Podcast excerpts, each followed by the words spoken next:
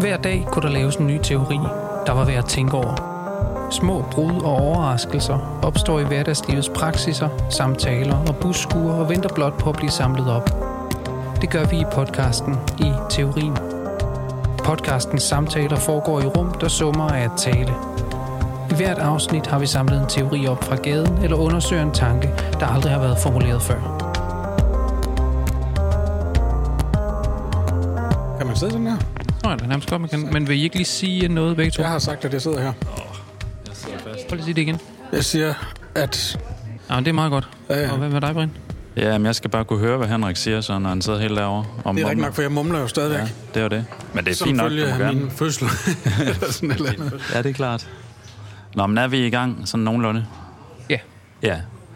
Men anledningen til at udvikle teori er jo den her gaming disorder diagnose, diagnose som, øh, som har eksisteret nogle år øh, i de amerikanske diagnosemanualer, og som nu er på vej øh, til Danmark, og som øh, man diskuterer lige nu, om skal være en diagnose på lige fod med alle mulige andre diagnoser, som man kan uddele, kan man sige, i psykiatrien, eller som man kan bruge i psykiatrien i forhold til at, at øh, behandle børn og unge, især, tror jeg, men måske også voksne, som har øh, spilafhængighed. Og ikke bare, altså ikke den klassiske spilafhængighed, som jo drejer sig om sådan noget ludomani og pengespil og sådan noget, men altså internet gaming disorder, afhængigheden af at spille online computerspil, også offline, men altså mm. computermedieret øh, gaming-spil på forskellige platforme og i alle mulige formater i virkeligheden også. Ikke? Der er jo mange computerspil, men i, i diagnosen er den ligesom øh, taget under en, under en hat.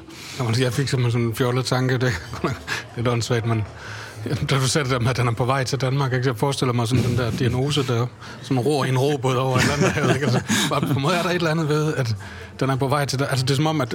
Altså, det er jo den måde, Diagnosen de er der på diagnoser vej, fungerer ja, på, ikke? At de er bliver nok. betragtet som et eller andet virkeligt. Ja, altså, som, som sådan som har objekt, en eller anden form for fænomenologisk status. Ikke? Men, og, og det, det er, det er, det er en, en klassifikation, som pludselig oprettes i et... Øh, diagnostisk system. Men det giver mig lige en helt anden skør idé, sådan en diagnosernes prosopopeia, altså det der med, når ting begynder at tale pludselig, ikke? det der, der øh, retoriske, det der litteraturteoretiske begreb om prosopopeia, altså mm. hvis min kaffekop pludselig begynder at sige noget til mig, så er det det, der er på spil.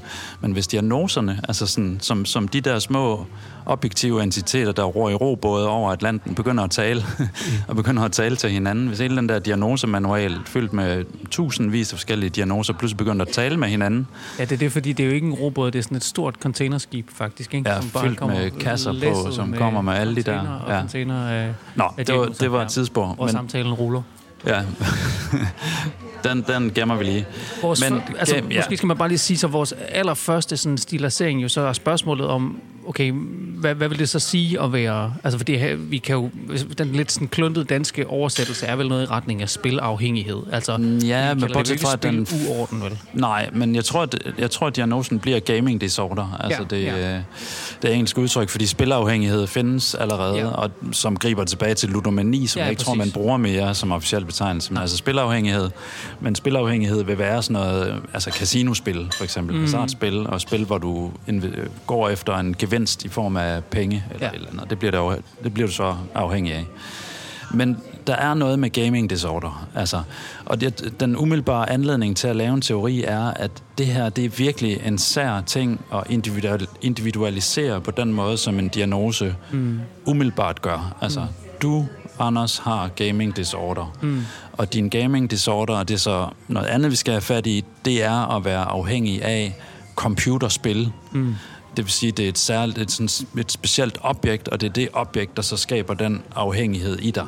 Mm. Og der er nogle ting her, som, øh, som jeg i virkeligheden synes er ultimativt provokerende. Altså, hvordan kan man lave en individu- individualiseret diagnose på gaming, hvor gaming jo er et fuldstændig øh, altså vildt socialt fænomen, som, altså, hvor der er en spilbranche, der udvikler spil, og hvor der er egentlig også i virkeligheden psykologer, der sidder og vurderer, hvornår et spil fungerer, altså i forhold til de belønninger, der er indskrevet i spil og sådan noget. Ikke? Altså hvor der er en hel branche, der arbejder på at udvikle spil, som øh, børn og unge og andre så sidder og spiller, hvor der er alt muligt udstyr, du sidder i gamingstole, og du sidder ved særlige borgere med særlige computer og skærme og sådan noget. Ikke?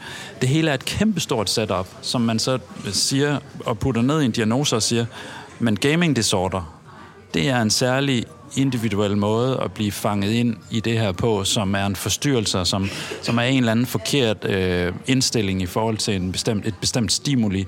Og det skal vi nu sådan psykologisk øh, omfavne og lave en, en, for det første sådan en beskrivelse af på symptomniveau, altså hvor vi simpelthen tæller og måler og vejer, hvor meget og hvor lidt, og så bagefter kan vi på en eller anden måde øh, sådan terapeutisk behandle det. Men der er tale om noget her, som har en helt anden karakter i virkeligheden, som er langt større, og som man involverer noget helt andet end bare et individ og et, et særligt stof, som man så bliver afhængig af. Ja, egentlig kan man sige, at det er jo ikke fordi, at, at der så lige præcis, eller at vi synes, at når nu det lige gaming disorder, den falder altså lidt udenfor. Altså alt det andet psykiatriske øh, stilisering holder stadigvæk, men lige den her, nu tager man den lidt for langt. Altså selvfølgelig er vores overordnede greb jo også at sige, lige præcis den her formulering af en særlig dysfunktionalitet, altså gaming disorder, er i virkeligheden bare ret belysende for en, en større eller mere sådan øh, generel måde at anskue spørgsmålet om et subjekts afhængighed af et objekt på, som ja. allerede der har, og du formulerede det jo også før, ikke? Altså, hvorledes, altså man forestiller sig, at en spiller er afhængig af et spil, altså at der er en relation her mellem to punkter, og det er allerede i sig selv en meget øh, ideologisk måde at forstå det lille forhold på, mm. som, øh, som vi mener virkelig kræver en, en lille teoretisk øh, manøvre for at forstå, simpelthen. Altså ja. for at forstå, hvorfor at den afhængighed på ingen måde kan sige at være det forhold, altså det forhold mm. mellem en spiller og et spil, for eksempel, men, mm. et, men et helt andet forhold, og derfor også en helt anden type af afhængighed, altså et, et langt mindre privatiseret spørgsmål i virkeligheden. I sidste ende, ja. Ja, der er jo, det er jo klart, der er et eller andet ved den her diagnose, som har noget at gøre med den sådan rene virtualitet, som er på spil i det, ikke? At, at øh, det er en form for afhængighed, men det er en afhængighed, der har den underlige sådan... Øh, esoteriske substans. Altså, at, at det, er, det er noget, der ikke rigtig findes i en vis forstand, eller sådan tænker man sådan snusfornuftigt, eller common sense sagt i hvert fald. Der er jo egentlig ikke rigtig noget der. Altså, der er alt hele det der setup, som Brian beskrev, ikke? Og så er der det, at man sidder i sin stol, og man bruger et tastatur, eller et eller andet øh, apparat, hvad man nu styrer med. Og så sker der noget på en skærm, som ikke er et, et objekt i den klassiske forståelse af at være afhængig af et eller andet en, en eller anden form for substans, mm. og substansafhængighed taler mm. man jo mm. netop om, ja. ikke? Altså, at ja. man, man får et eller andet bestemt stof, stof. som man har brug for, ja. øh, eller som man vender sig til, at man skal have, eller et eller andet. Man drikker øh, cola hver eneste dag, og sådan noget, så kan man blive afhængig af det. Men her er der, det, det, det specielle ved det her, det er, at man er afhængig af noget, hvis status er svær mm. at, at øh, forholde på, kan man sige. Hvad ja. er det egentlig overhovedet, ja. man er afhængig af? Ja, og det, det er nok... Den, altså det, det skal vi nok bore lidt dybere ind i det der, ikke? Altså fordi man kan sige, ja, hvad er substansen så i, i gaming? Altså hvad er det egentlig for en substans, man får? Og når vi har sagt lidt om det, så tror jeg det også, det vil kaste lys tilbage på de andre substanser, man kunne være afhængig af, nemlig alkohol eller stoffer, eller hvad det måtte være, ikke? Så mm. man kan sige, det har en fysisk form. Og den første sådan lidt analytiske skælden og drage her vil være at sige, men i computerspillet har det ikke nogen fysisk form. Altså det er en det er et flimmer af, af signifianger og betegnere, der er på en skærm, som siger mig, at her, har, her skal jeg høste nogle diamanter, eller mm. her skal jeg samle på en, en særlig slags dyr, eller her skal jeg kæmpe mig frem i spillet, så jeg vinder, eller bare i virkeligheden er bedre end de andre. Her kan jeg nå et bestemt antal point, eller et bestemt level. Øh, så det vil sige, øh, substansen er i virkeligheden fuldstændig udskiftelig. Altså fuldstændig metonymisk. Det kan være det ene, det kan være det andet. Mm. Og spildesigneren bagved sidder selvfølgelig hele tiden og, og, og finder på nye scenarier og nye sådan, fantasmatiske investeringer, man kunne gøre sig for at nå et bestemt sted hen eller sådan noget. Det er i virkeligheden fuldstændig efemerisk.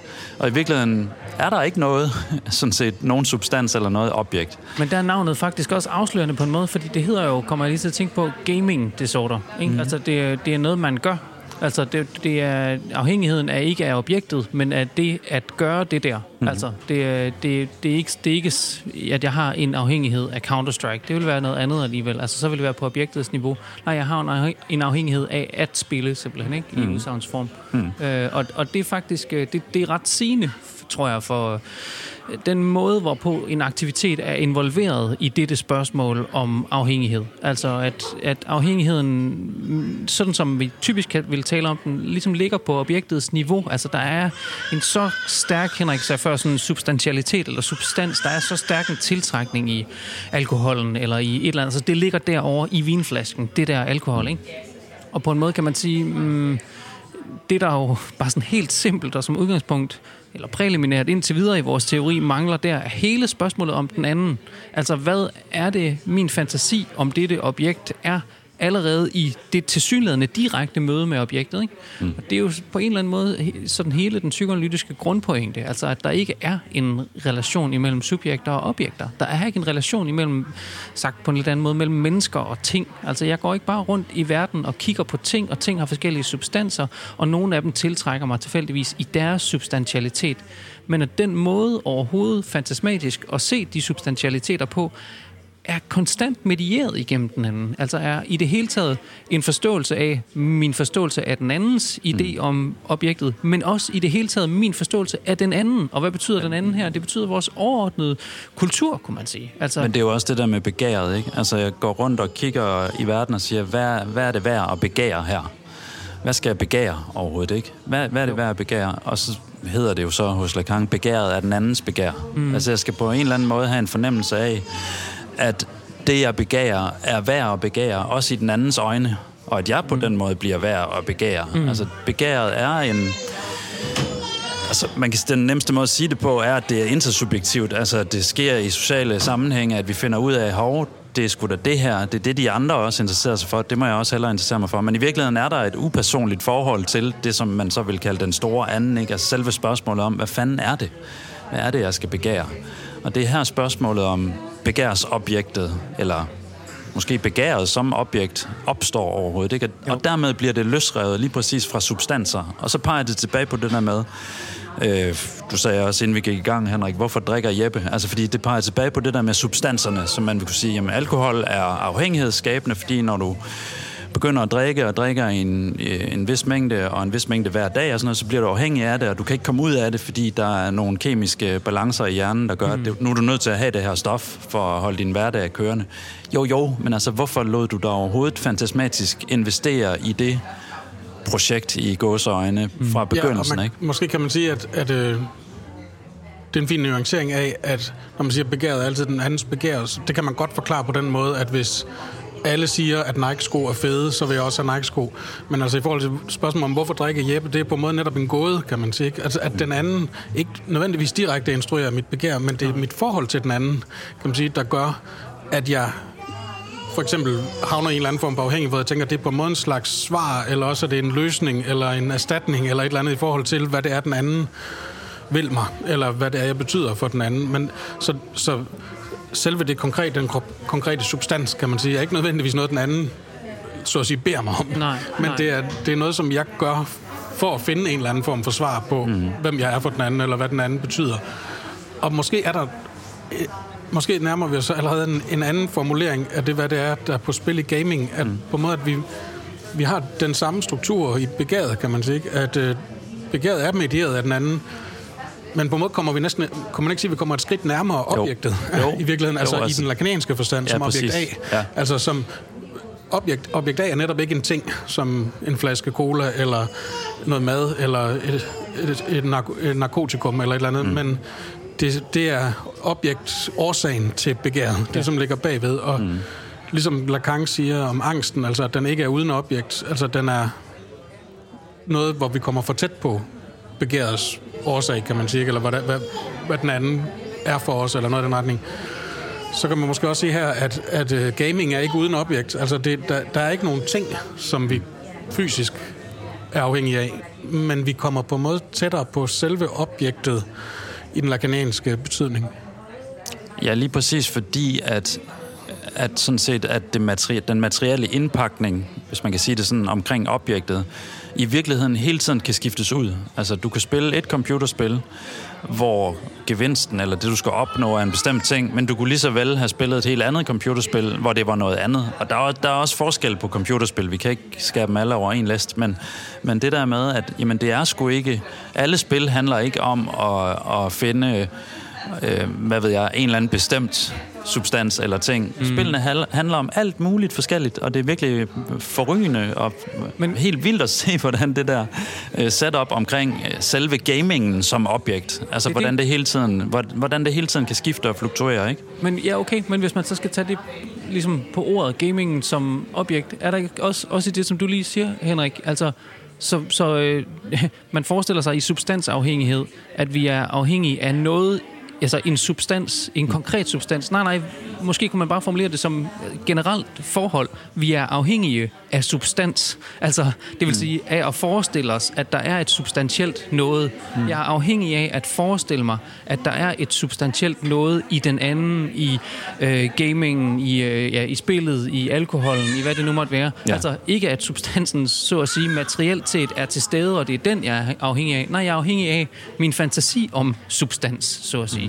Altså noget substantielt må være det, der bevæger mig. Det, der, altså jeg er, er forelsket i at være forelsket i objektet på en måde, ikke? Jo. Øhm, og, og det er jo, det er jo en, en, hvad skal man sige, en, en effekt af at begære at begæret på en måde, for så vidt som det fungerer, skal kunne føde mere begær.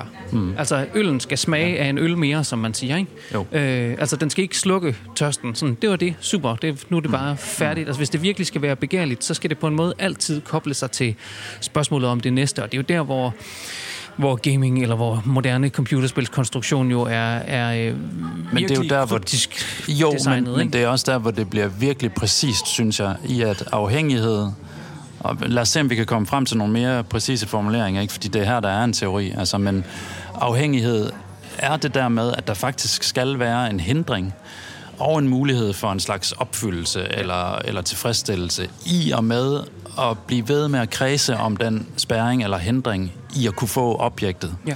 Eller lige præcis ikke kunne få det. Altså det der med, at man i spil skal opnå noget, det at, man skal, det at der hele tiden er et level mere, det at der hele tiden er et, et nyt spil og en, en ekstra udvidelse, eller hvordan det nu måtte være, ikke?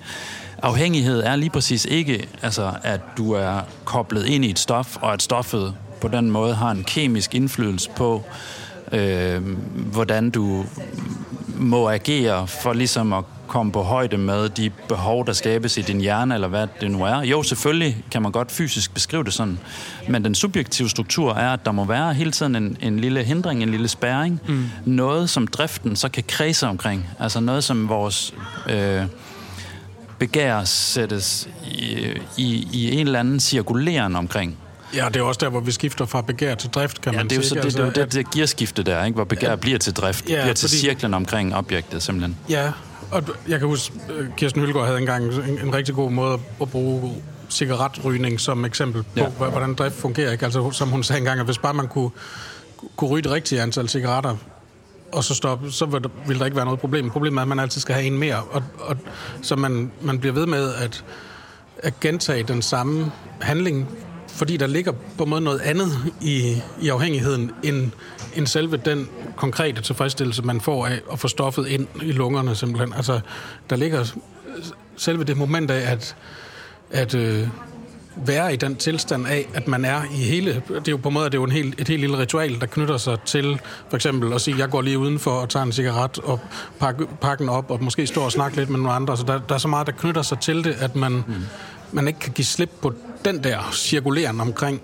det lille objekt, som selve cigaretten så er. Men det der er hele forskellen, ikke? Fordi hvis man rent faktisk kunne ryge de cigaretter, man havde lyst til, altså hvis jeg rent faktisk bare øh, kunne stå i det forhold til min lyst, at den skulle tilfredsstilles, så, så, så, så kunne det diagnostiske apparat på en måde bare gøre sit arbejde. Der er et subjekt, der er afhængig af et objekt, og så er der ikke mere til det. Altså det er et mm. lukket kredsløb.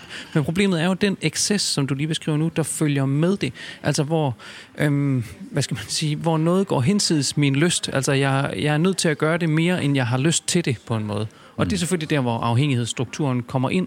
Altså, og et afhængigheden derfor også har at gøre med en slags uendelighed. Altså, en, altså det, jeg bliver afhængig af det at kunne sætte mig ind i en slags uendelighed.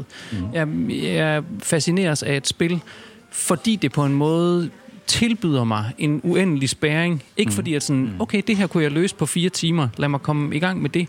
Men nærmere, det her ligner noget, jeg kunne koble mig ind i på en, altså i en, i en slags øh, måde, som hele tiden vil føde en ny spæring i mig, altså som vil føde ja. det der excessive, altså som ikke vil tilfredsstille mig. Her er der nogle, hvis jeg begynder at ryge, så kan jeg faktisk godt se, det bliver jeg sgu aldrig helt tilfreds med. Det lyder rigtig godt. Og jeg tror, er det ikke, nu, ja. jeg tænker også, der er noget ved, nu startede vi med den der komiske beskrivelse af diagnosen, der, der sejler over Atlanten, ikke? Altså, på en måde, det der er så provokerende ved det der diagnoseapparat, det er jo på en måde også, at det medfører ofte en alt for simpel forestilling om, at der er en, en, øh, en, en uh, afhængighed, eller der er en, en uh, lidelse, eller der er en, en fejl, kunne man næsten sige, ikke? som man på en måde kan fjerne eller genoprette og det, som, som overses der, hvis man skulle sige sådan lidt for simpelt, at, at på en måde den fejl handler altid om noget andet end, ja. end selve fejlen. Altså, hvis jeg har en afhængighed af cigaretter, så handler det sgu ikke om, at jeg er afhængig af cigaretter. Nej. Så handler det om, at der er en hel masse andet i mit liv, der gør, at jeg ikke kan lade være med at subjektiv, søge tilbage dertil, ja, kan man der sige. er en subjektiv investering i det, og den subjektive investering handler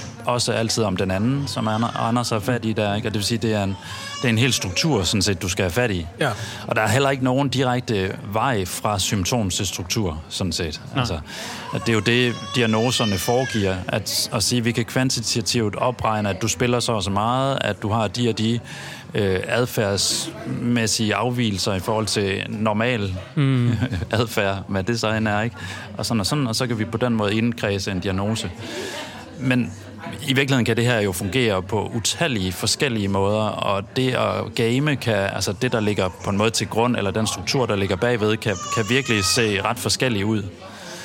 Det, der så bare er interessant i det her, altså med den her afhængighed, det er, at der også er noget, nogle lag i den, som på den måde ikke fuldstændig giver sig ud af, altså som vi havde fat i et simpelt forhold mellem et subjekt og et objekt, og en simpel enten, hvad enten det er en kemisk balance, eller hvad det nu måtte være, et kemisk forhold, eller hvordan man skulle, nu skulle beskrive det. Altså, der er simpelthen nogle aspekter her, som vedrører nogle fuldstændig grundlæggende øh, ja, spærringer i vores forhold til objekter.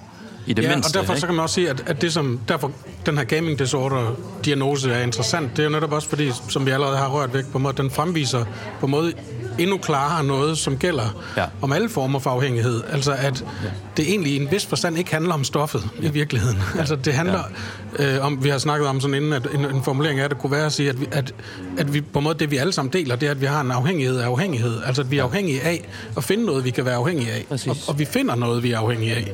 Øh, det kan godt være, at det fungerer høfligt og balanceret og civiliseret for mange af os, eller de fleste af os, under normale forhold og alt muligt. Men, men der er en form for afhængighed, som vi ikke desto mindre har brug for. Mm. Altså, så hvis ikke vi er afhængige af det ene, så må vi være afhængige af det. Det er jo på en måde det, Freud siger, at kulturens byrde, ikke? Altså, jo. driften finder sin vej, så at sige. Ikke? Den finder en måde at sætte sig i, hvor, eller man kan også vente om at sige, at kulturen er nødt til at tilbyde os ja, en nogle erstatningsnydelser på en eller anden måde. Tilfredsstillelse på. Men lige præcis ja. der, tror jeg, man skal sætte ind. Fordi hvis spørgsmålet så via kulturens byrde jo også her melder sig som spørgsmålet, om hvad betyder så den anden?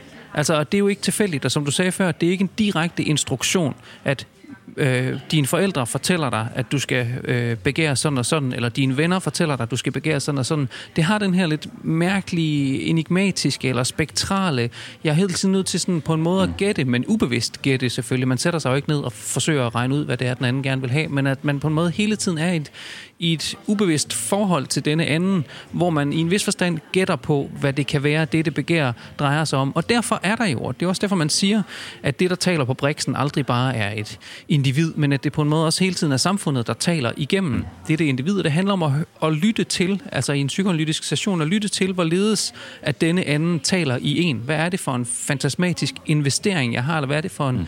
måde, jeg har investeret øh, i det her enigma på en måde, eller den her underlige gådefuldhed, som den anden melder sig med. Og derfor kan man sige, at afhængighed af afhængighed stiller spørgsmålet om, hvad det er, den andens imperativ til synlædende er til ja. os i dag. Altså, hvad ja. er det, den anden egentlig fortæller mig, jeg skal være afhængig af? Mm. Og der er gaming jo et ret godt objekt på en måde.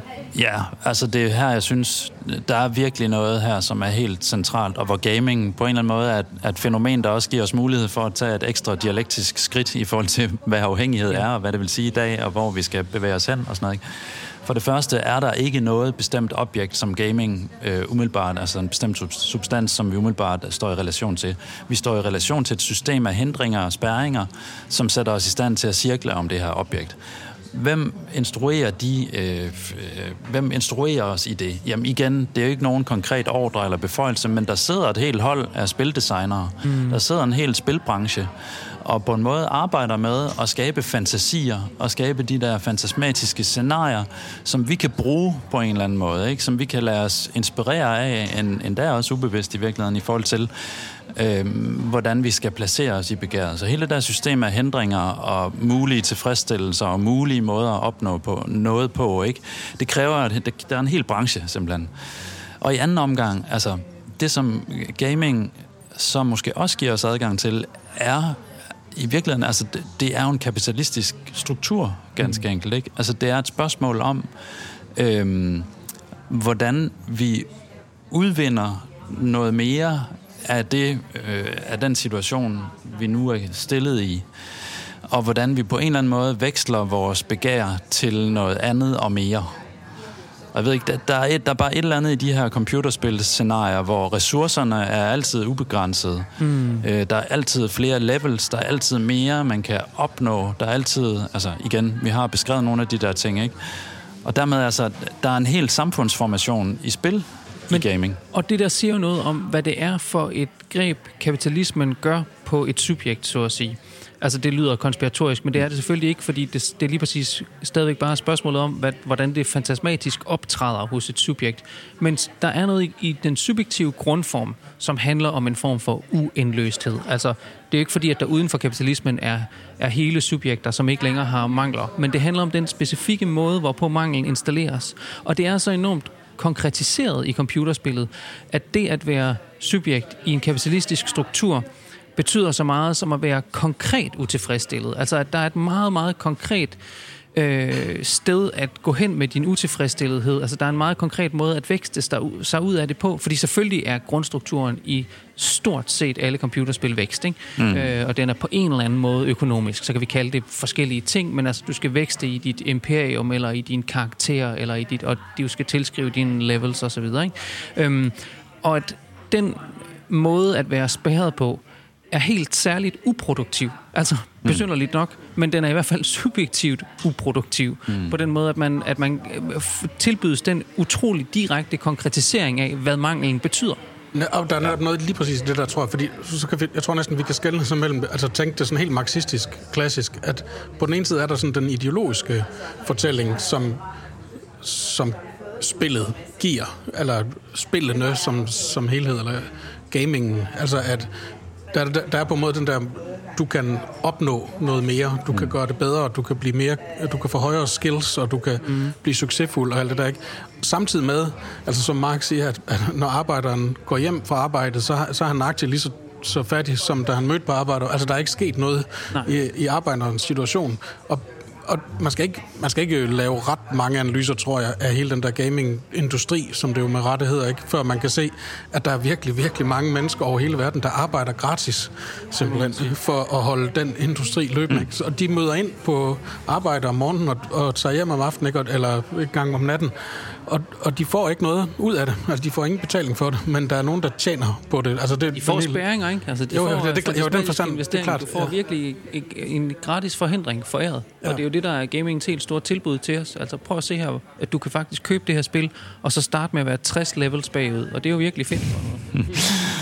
ja, fordi det skaber jo det der spøgelse af mere værdi også, tror jeg, i ja. virkeligheden. Ikke? Altså, at, hvor kommer... Altså, begæret er i altså, som, som i, i, på en måde i den samfundsformation, vi, vi lever under igennem, der er spørgsmålet om begær også et spørgsmål om værdi. Mm. Altså det der med, hvad, hvad er værdifuldt så? Hvad, hvad skal jeg samle på? Hvad skal jeg investere i? Hvordan skal jeg komme frem i verden og få mere ud af det, jeg nogle gange er givet? Og det, alle spil handler jo om den der værditilskrivelse. Og det er det, det, det, spillene på en eller anden måde kan ikke. De lærer os noget om værditilskrivelse. Hvordan vokser værdi? Hvordan bliver noget værdifuldt? Der er nogen, der skal spille det her spil, og der er flere, der skal gøre det. Det kan ikke kun være mig. Øh, jeg skal på en eller anden måde navigere i det her spil, så jeg opnår øh, mere, end de andre gør, eller på en anden måde, eller blive bedre til det, hvad det nu må, end måtte være. Ikke? Mm. Og så i sidste ende kan jeg veksle noget af det her værdi måske. Og jeg synes, det som er så interessant i det, det er jo også, at det har sådan en... Altså, der er øh, sådan... I den offentlige debat kan, kan man sådan forestille sig to scenarier på en, der begynder at game. Det ene er, at vedkommende sidder fuldstændig sådan fixeret i sit eget lille loop inden for en computerskærm og sumper til og har brug for en diagnose og alt muligt. Det andet er, at man kommer på et eller andet øh, gaming-team, sådan noget Astralis eller et mm. eller andet, mm og pludselig tjener millioner og, i sponsorkroner, og værdien mm. stiger helt vildt. Og Euroman. Og... Jamen, sådan nogle ting, ikke? Og, og det er kæmpe stadions med 50.000 mm. Øh, tilskuere og online, og hele verden følger med, og det er sådan en global begivenhed et eller andet sted, ikke? Så det der med, at det kan blive til fuldstændig ingenting, og det kan faktisk i virkeligheden, du, du ender værre, end da du startede, men det kan også blive til alt muligt, som er helt vildt at forestille sig. Men, helt der, sublimt på en eller anden måde. Det hænger sammen med, det var det helt rigtige ord, tror jeg, Anders brugte faktisk, at det er en excess. Der, der, på en måde har det at gøre med kulturens excess ja. her, at, at, øh, at, at, at hvis Freud har ret i, at, at, at driften sætter sig på en eller anden måde i kulturen, og de fleste af os finder en nogenlunde normaliseret måde at håndtere driften på, og hvis vi så derudover siger, at der er noget ved den her gaming øh, diagnose, men også ved hele industrien og hele fænomenet, kan man sige, som, som siger et eller andet, som en slags kulturelt symptom, eller hvad kan man sige. Så kan man måske sige, at den måde, som den stigmatisering, der man også kunne sige, der ligger af gamere, mm. den, den handler måske på en måde også, at vi på en måde frastødes ved det, som er for tæt på en form for sandhed om vores egen kultur i det hele taget. At vi, vi alle sammen er sådan en slags moderate gamere, på at vi er afhængige af vores mobiltelefoner. Vi er hele tiden virtuelt i kontakt med hinanden, og vi ser for meget, eller som du beskrev det, når man går rundt øh, i villakvartererne med sin barnevogn, så, så er der altid et fjernsyn tændt. Altså det hele er, vi er hele tiden koblet på, og vi er hele tiden lever i det her netværkssamfund, og vi taler sådan, når vi går på arbejde, og når vi skriver ansøgninger og sådan noget. Ikke? Altså, men, men gamerne gør det kan man sige, i den rene form. Ja. Og det, det, kan vi på en måde, det må vi på en eller anden måde støde fra os og, og, og diagnostisere. Eller ja. gøre det andet, ja, som måske ophøje. er løsningen på ja. den ja. afsky, vi føler, der, det er mm. på at sige, vi ophøjer dem til, nu får vi dem på en måde tilbage igen, sådan at hele systemet ja. fungerer igen. De er helte i virkeligheden, de er ja. ikke øh, afskum. Altså gaming bliver en, en fremvisning, en lidt for tydeliggjort fremvisning af en subtil struktur, som ligger på en måde af vores allesammens afhængighed af afhængighed. For du kan sige, dybest set er nærmest alle moderne computerspil en slags uh, karrieretræning. Ikke? Altså det er et spørgsmål om at opbygge sin karriere, måske blive kapitalist, så man kan få passiv indkomst i spillet også, så er man rigtig godt uh, kørende. Ikke? Og, og at når man fremviser den struktur, altså ekspliciterer den, mejsler den ind i en øh, øh, mekanik, som, som det hedder i de der spil, ikke? altså en mekanik, hvor du er nødt til at skrive en algoritme, som rent faktisk gør det her, der ellers bare foregår usagt imellem os i, i samfundet, så er man nødt til mm. at lave den der øh, hvad skal man sige, øh, adskillelse imellem alle de stakkels søllegamere, der sidder hjemme på deres værelse og øh, ikke får et arbejde, fordi de nu bare er faldet i World of Warcraft og sådan noget. Og så Astralis, sådan, de sublime sportsfolk, som, øh, som er hævet op af det der, og som det er meget vigtigt at have fokus på, hvor sundt de også lever, og de træner også deres kroppe, og de har, øh, de har også en rigtig øh, sådan en, en coach, som er med på holdet og alt sådan noget. Altså som så vil være de succesfulde investorer, eller hvad det nu øh, måtte være. Og, og vi har måske brug for Astralis fortælling for overhovedet at, at æde hele den grundstruktur, som kapitalismen også ligesom føder, øh, føder os med, ikke? Jo, og det, man kan sige, ja. det der også det var provokerende ved det, som Brian for et stykke tid siden kaldte for individualiseringen, altså med den her diagnostisering, det er på en måde også, at det bliver, øh, ja, det bliver en forestilling om afhængighed som noget, der er dit eget individuelle, partikulære problem, yeah. som kan fjernes igen. Øh, mens vi i virkeligheden godt ved, øh, eller det er en viden, vi ikke vil vide af, som man kunne se i psykoanalysen, ikke? Altså at, at afhængighed er et grundvilkår for, for den øh, menneskelige kultur, som vi er en del af. Ikke? Og der er nogen, der så her kører ud af tangenten, og dem gør vi så til syge, kan man sige, mm. eller øh, diagnostiserer og til et individuelt problem, som om, at hvis man kunne medicinere eller behandle den afhængighed, så vil der ikke være noget problem med afhængigheden. Så vil vi være i en, en normal kultur, der ikke led af sine egne patologiske former for afhængighed. Øh, så, så, så de der individuelle gamere skal på en måde bære vores allesammens problem med vores øh, gaming disorder. Ja, kunstnere venter om her, ikke? Sådan, så, vi gør, så vi gør gaming til kapitalismens symptom. Altså, ja. Ja. Til selve det punkt, hvor I vi kan læse nogle sandheder om, hvordan den kapitalistiske struktur rent faktisk fungerer og virker i os alle sammen.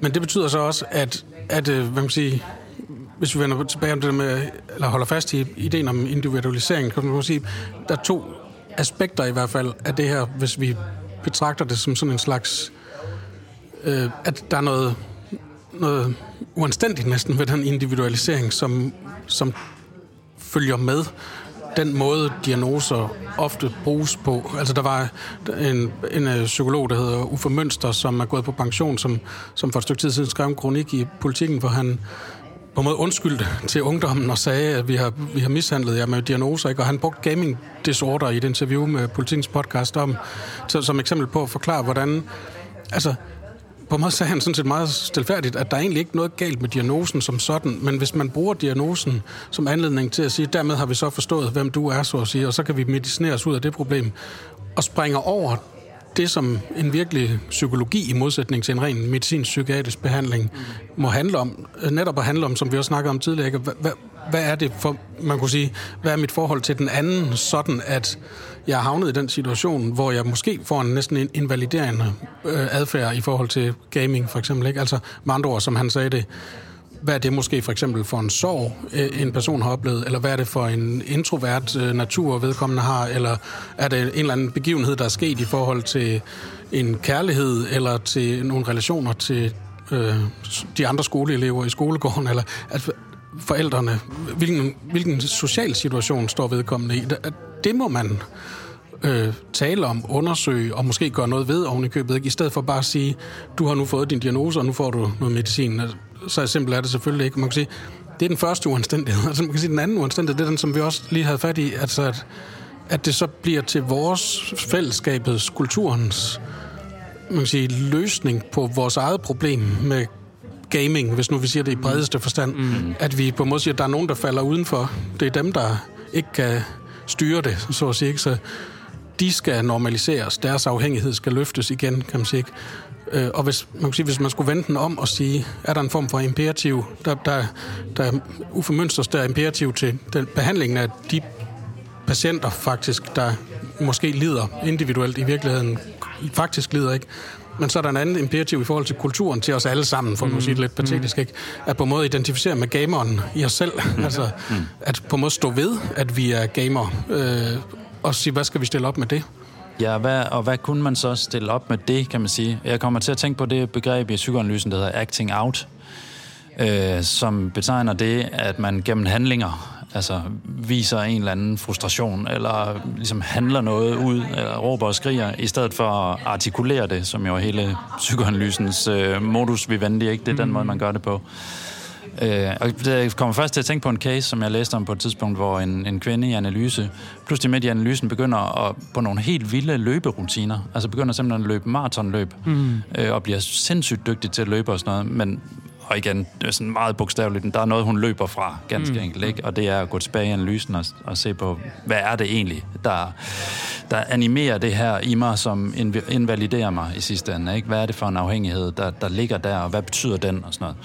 Og der tænker jeg på, om, om det her begreb acting out kunne veksles til gaming out. Altså, der er et eller andet, vi kulturelt øh, på en eller anden måde simpelthen handler igennem som gaming. Og det er jo ikke fordi, vi kan slippe ud af alle vores afhængigheder. Der er en grundlæggende afhængighed i subjektet. Altså, der er en grundlæggende relation til den anden, og der er en grundlæggende måde, hvorpå vi arbejder med de der hindringer øh, i begæret, som gør, at vi kredser om forskellige ting, og binder os til, til bestemte ting, og, og sidder fast i bestemte ting. Men kunne vi alligevel arbejde med de måder at, at agte igennem på, eller game igennem på, tage dem med ind, ind i analysen og sige, den afhængighed, kan den veksles til noget andet? Altså, kan jeg blive sygeligt optaget af noget andet i stedet for? Kan jeg veksle den sygelighed til en interesse for, nu bliver det meget byggeligt, men kunst eller øh, mm. politik, eller hvad det måtte være. Men altså i hvert fald, budskabet i psykoanalysen er, at du kan faktisk i din dybeste afhængighed på en eller anden måde, lige netop der finde momentet til at gøre noget, som er anderledes, eller til en form for frigørelse. Ikke en frigørelse fra afhængigheden, men en frigørelse i selve afhængigheden på en eller anden måde. Altså, der er noget enormt godt over det begreb, altså fordi at gaming out det jo lige præcis også vender det udad, hvad jeg tror er meget, meget rigtigt at sige om gaming, som man ellers sædvanligvis jo vil sige, er noget, der vender indad og isolerer folk og alt muligt, øh, men som også jo øh, vender den almindelige snusfornuftige diagnose på hovedet, som hvis man lige skal sådan tage det første lommefilosofiske eller psykologiske greb, så er det, det er en form for eskapisme. Du flygter fra realiteterne og ind og bliver en troldmand i stedet for, fordi det er for svært at agere i vores rigtige sociale verden. Og sådan, jamen, hvad nu, hvis det faktisk er, er lige præcis omvendt? Altså, at, at gamerne egentlig viser det, stærke imperativ, som ligger på dem for en bestemt type af måde at være optaget af kapital og vækst på, øh, som, øh, som de jo på en måde er nødt til så der at demonstrere i, i den excess, det er så at spille helt vildt meget af 70 timer om ugen eller sådan noget, ikke? Øhm, som, øh, som bliver en måde, og som du siger, altså, man, et, et acting out er jo en artikulering af noget, der ikke kan artikuleres i ord, så jeg handler det, jeg viser det for dig med mine handlinger i stedet for, ikke? Altså, sådan det helt klassiske, meget simple eksempel er jo børn, der er sådan, altså hysteriske børn, som råber og skriger, fordi de ikke kan få sat det i ord, eller sådan, men der er noget lidt mere komplekst på spil med et, et, øh, et egentligt acting out. Men måske kan man sige, at det der gaming out jo egentlig bare er meget i forhold til det, som du siger, Henrik, altså måden at trække det der individualiserede problem, altså vende lyskejlen tilbage, både at sige, er I klar over, hvad det er, I siger til os? Altså, kære mm. samfund, er du klar over, hvad det er, du beder mig om som øh, ungt menneske i dag, for eksempel? Er du klar over, hvilke måder du kræver af et subjekt at være investeret i den her logik på? Og derfor kunne man måske også sige i forhold til det, som, som du sagde før, Henrik, altså at, at spørgsmålet øh, fra os til os som samfund bør på en måde også være, hvordan i alverden er det lykkes os at lave et samfund, som laver den her form for afhængighedsstruktur nærmere end, hvordan er det lykkes nogle mennesker at tro, at de er en troldmand 70 timer om Jamen, det er jo idiotisk. men, altså, men at, at det virkelige spørgsmål selvfølgelig er, hvordan i himmels navn har vi lavet et samfund, som, som kan skabe så glat en afhængighedsstruktur ind i selv noget så simpelt som at være en troldmand. Det vil også sige, så har vi på en måde også løsninger ja. på, hvordan behandler vi gamernes afhængighed. Det gør vi egentlig meget enkelt ved at lave en lille bitte radikal ændring i det økonomiske system, så det ikke er afhængigt af kapitalistisk merværdiproduktion.